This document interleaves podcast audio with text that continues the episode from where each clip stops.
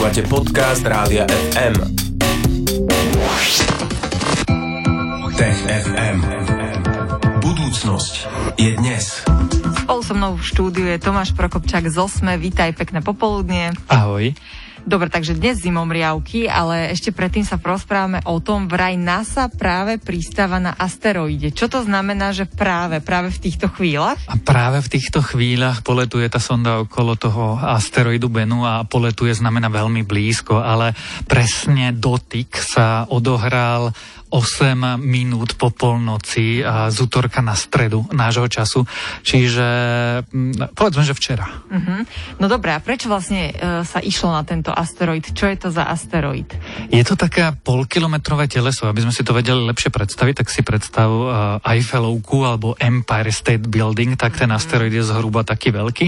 On má taký takmer guľový tvar a je proste pol kilometra veľký, je uhlíkatý a zaujímavé na ňom je to, že vlastne on sa ako keby veľmi dlho nevyvíjal, nemenil.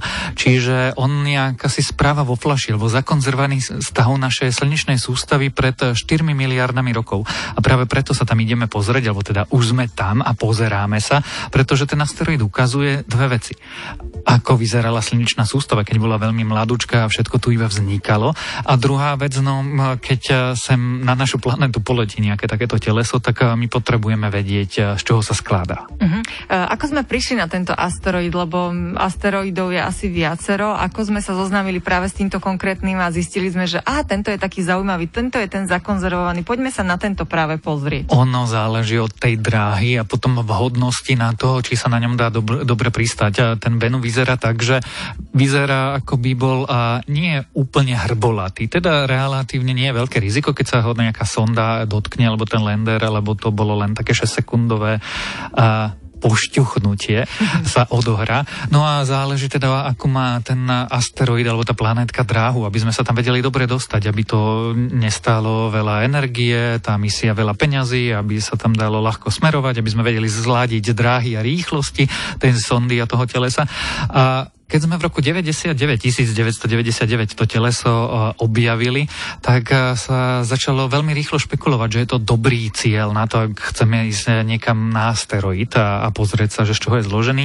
No a v roku 2016 e, tá misia Osiris-Rex štartovala, no a teraz po štyroch takmer rokoch a, tam dorazila. Uh-huh. Dobre, ale to je taká misia bez uh, kozmonautov asi. Áno, ono je to vlastne iba automatizovaná sonda, ktorá má také rameno.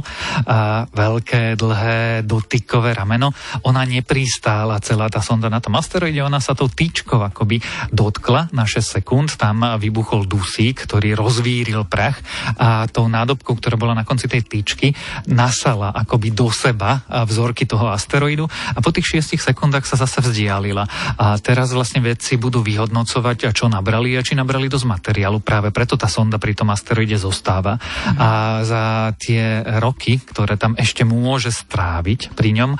A ak bude treba, tak niekoľkokrát sa ho takto dotkne alebo šťuchne do ňoho. Uh-huh. Čiže neprišlo to tam, tá záležitosť, tá misia a nie, nie je to na tom asteroide teraz nejako ukotvené, ale sa to iba pohybuje v okolí asteroidu. Áno, pohybuje sa v okolí asteroidu, majú synchronizované ako keby orbity, sú blízko pri sebe. A ak bude treba, tak zase sa tá sonda približí, pretože ten manéver je e, veľmi obťažný a rizikový, lebo nám sa zdá, že sa pomaličky pomaličky približujú tie dve veci k sebe, ale oni v skutočnosti vesmírom letia obrovskou rýchlosťou a keď robíme nejakú drobnú chybu vo výpočtoch alebo v rýchlosti alebo zle niečo odhadneme alebo uh, nabúra tá sonda na nesprávne miesto, tak sa môže niečo poškodiť. Čiže veľmi opatrne sa uh, pohybujú aj to pošťuchnutie nevyzeralo tak, že veľmi rýchlo niečo priletelo a odrazilo sa. Oni, ten manéver uh, trval dlho a veľmi pomaly linky sa tá sonda približovala a potom sa ho na chvíľku dotkla a potom sa vzdialila valila veľmi pomaly zase a tak ďalej, aby práve sa tam nezvíril ten prach a kamienky a niečo nepoškodili tú sondu samotnú. Uh-huh. Spomínal si, že 4 roky to trvalo, kým sme sa dostali práve k spomínanému asteroidu, alebo teda planétke, to je to isté, hej? Asteroida planétka? Áno, technicky by sme to mali volať planétka, ale asteroid je názov, ktorý vlastne všetci poznáme. Uh-huh. Dobre, takže 4 roky to trvalo, to je celkom úspech, už len, že tie 4 roky vydržala tá ako by som to nazvala, Tá misia. Sonda letieť. Sonda, sonda letieť, No, áno. Áno, ale ono by sa tam samozrejme dalo dostať eh, rýchlejšie, keby sme použili silnejšie rakety, ale to všetko by bolo drahšie. Čiže my sme, eh, tá misia nestala ani miliardu eur. Ani, no, stála veľa, 800 miliónov ale, amerických dolárov, ale stále je to relatívne lacné oproti tomu, koľko stoja misie na Mars a podobne.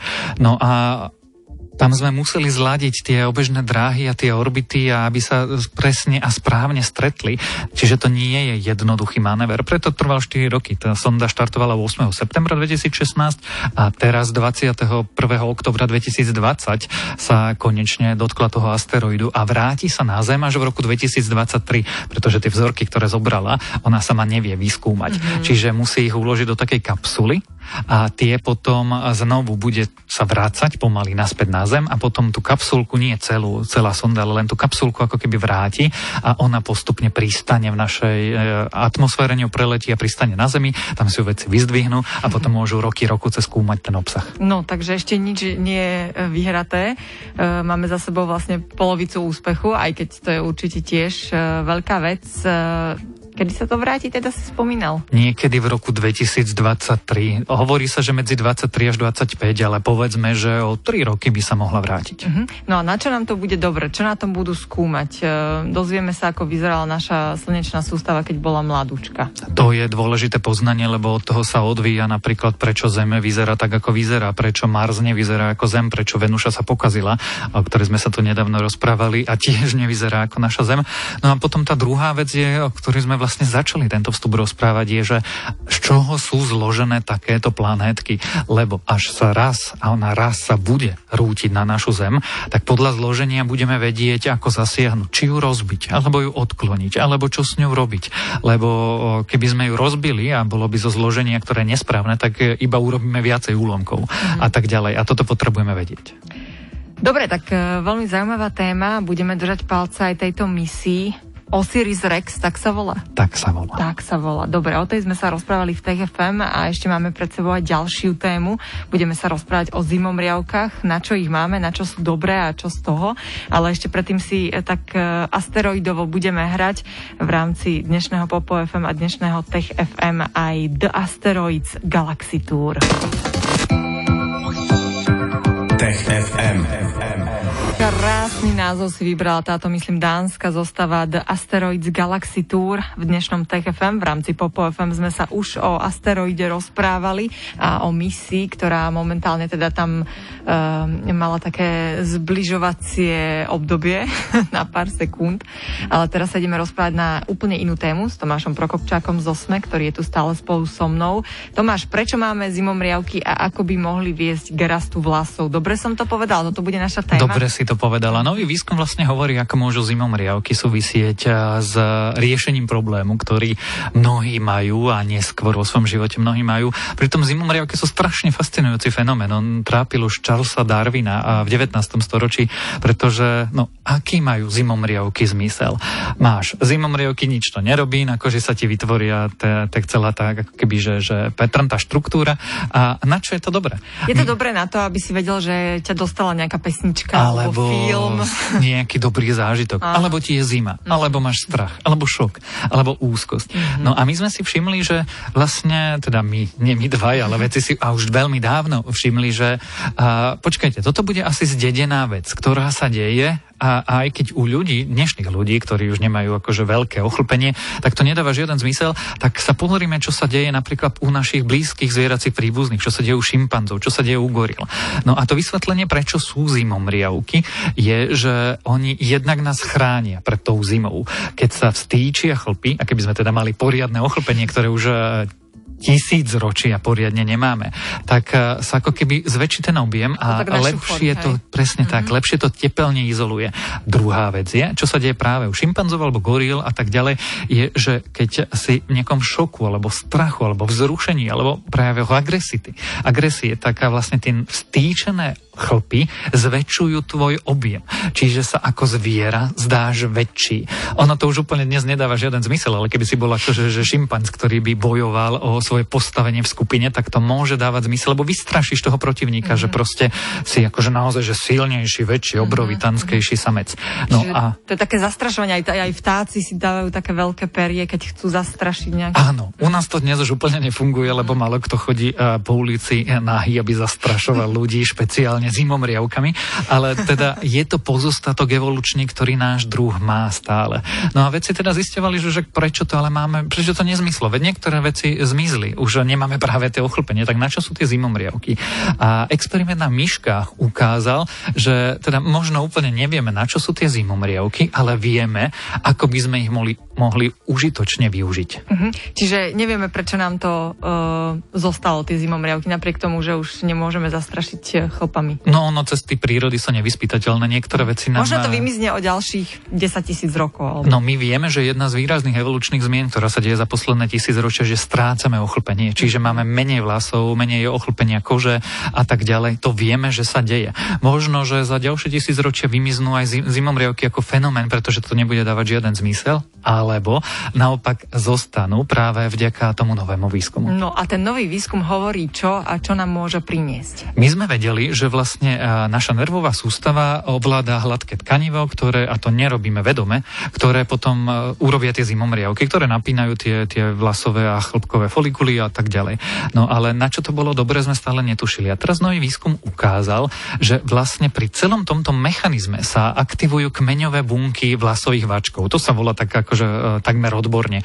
V skutočnosti ale sú to bunky, ktoré umožňujú rast nových vlasov a chlpov. A keby sme tento mechanizmus vedeli ovládať, či už priamo, teda že by sme e, podchladzovali ľudí a zároveň im neublížili, alebo na základe toho vyvinuli nejaký mechanizmus alebo lieky, tak by sme napríklad, a to veľmi, veľmi zjednoduším, mohli konečne uh, liečiť plešatosť. Uh-huh. Dobre, no neskúšajte to doma, ale asi teda, keď sa zavrieš do nejakej chladničky, tak by to mohlo podporiť raz vlasov, tak?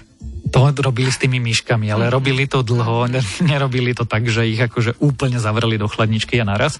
Oni ich eh, po dlhodobom čase vystavovali ako keby stresu z toho prostredia, podchladenia. Mm-hmm. A jednu skupinu tomu vystavovali a druhú skupinu tie veci tomu nevystavovali. No a podľa novej štúdie v magazíne Cell sa ukázalo, že tie myšky, ktorým sa dialo to podchladzenie, nie veľmi, ale trošku, čiže aby nabehol ten stresový mechanizmus, aby mali zimomriavky, aby sa aktivovali tie chlpky a tak ďalej, sa ukázalo, že ochlpenie začalo výrazne rásť, mm-hmm. ako by sa telo pripravovalo na zimu a zimnú srst e, vytváralo pre tie myšky, čo sa dáva nejaký evolučný zmysel. No a keby sme tento mechanizmus vedeli e, nejakým spôsobom ovládať aj u ľudí, a to neznamená, že presne budeme chodiť do kriokomôr, ale že budeme mať tabletku, tak e, by sme mohli urobiť niečo užitočné.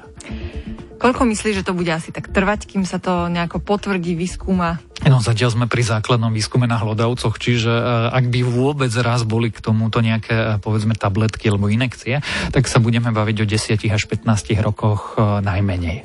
Prečo máme zimomriavky a ako by mohli viesť k rastu vlasov? O tom sme sa rozprávali v dnešnom Tech FM. Tomáš Prokopčak zo Smetu bol spolu so mnou. Ďakujem ti a teším sa na ďalšie vydanie Tech FM opäť vo štvrtok po 15. Maj sa pekne. Ahoj. Ahoj. Tech FM. Budúcnosť je dnes. Stream, živé vysielanie a playlisty nájdete na www.radiofm.sk.